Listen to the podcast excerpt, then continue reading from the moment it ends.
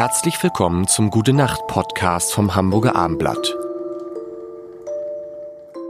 Mein Name ist Lars Heider und äh, Jasmin Wagner ist da im Oktober noch ganz bis bis noch anderthalb Wochen leider nur noch.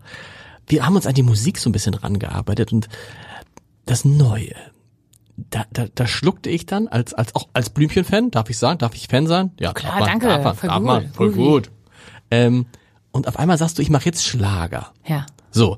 Hm, Und dann habe ich mir das natürlich, ich hatte ja Gold dann gehört und andere dachte ich, naja, ganz ehrlich, wenn sie jetzt Schlager macht, dann hat sie früher auch Schlager gemacht, Ja, genau. oder? Was für ein guter Geist in dir ist. Es ist doch, also die Musik ist, äh, so, das ist jetzt nicht, das ist jetzt, der große Unterschied ist jetzt nicht da. Früher hätte man das Elektropop genannt, heute ist es Schlager.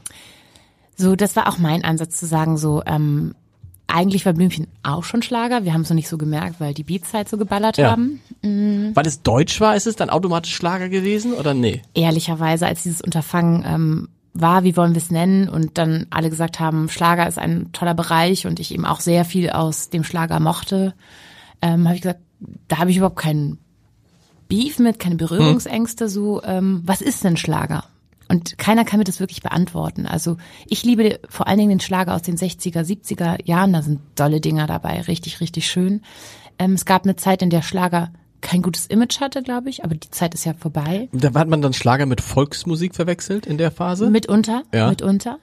Und ähm, jetzt haben wir natürlich viele tolle Schlagerhelden und eigentlich mir geht es immer nur darum, gute Musik zu machen. Aber alles braucht einen Namen, also man muss ja irgendwie irgendeine Gesprächsgrundlage haben. Und ich habe tatsächlich einfach mich ganz frei gemacht und einfach Lieder geschrieben, die ich schreiben wollte. Und die mussten natürlich einen großen Elektroanteil haben, denn ich habe irgendwann vor 100.000 Jahren mal ein Bossa Nova Chanson lastiges Album rausgebracht, das hieß Die Versuchung. Es war auch wunderschön mit Bernd Begemann und Michel van Dijk. Aber da habe ich gemerkt, oh, mir fehlen diese Beats, weil dann stehe ich da und singe die Songs und ich kann eigentlich nur in Schönheit sterben. Also ich stehe da und stehe da und ich brauche halt selbst elektronische Musik und Beats, damit ich tanze und ich will auch, dass die Leute sich bewegen. Aber könntest du nicht auch so ganz ruhige Lieder singen, Liebeslieder? Ja, äh, wie gesagt, es ist dann für mich zu langweilig. Okay. Ich, und ich meine Lieder sind auch jetzt Liebeslieder. Sie behandeln sich alle, sie also bewegen sich alle in diesem Bereich. Ähm, aber ich finde es eben schön, wenn sie einen, einen großen Anteil an Elektronika haben, einfach äh, weil das für mich Energie ist. Also warum gehe ich so gerne auf Festivals oder fahre dahin, wo DJs sind, die ich mag? Weil das uns alle diese Beats bewegen uns alle und sie nehmen nicht so viel Ra- Raum ein, indem sie so ganz, ganz definierte Songs sind. Und das verbindet uns, glaube ich, mit unseren, mit den Menschen, die vor Jahrtausenden gelebt haben. Diese, dieser Rhythmus, dieser Beat und zu dem wir uns alle gleichzeitig bewegen. Und das ist einfach so verbindend und schön. Das macht dich glücklich. Irre. Ich muss gerade dran, ich musste gerade schmunzeln, weil das letzte Mal, als ich das so gehört habe, der letzte, der das so gemacht hat, war bei einem Podcast mal Jürgen Gosch. Weißt du, von Sylt, der es immer, immer gemacht hat. Und wir müssen doch auf jeden Fall das und das machen. Und ich dachte so, oh, hör auf damit, weil natürlich die ganze Aufnahme. Aber bei dir ist es richtig, Ja, Mann. stimmt. Komm, dun, dun, dun, dun, dun, dun, dun, dun, dun. Das ist cool. Ja. Trotzdem würde ich gerne mal so, so, so, eine, so eine Ballade. Ich habe eine Ballade geschrieben, die heißt Lass los. Tata. Das ist wirklich eine besondere Geschichte. Haben wir gerade noch Zeit oder wollen wir es morgen besprechen? Hm, Sag. Gut.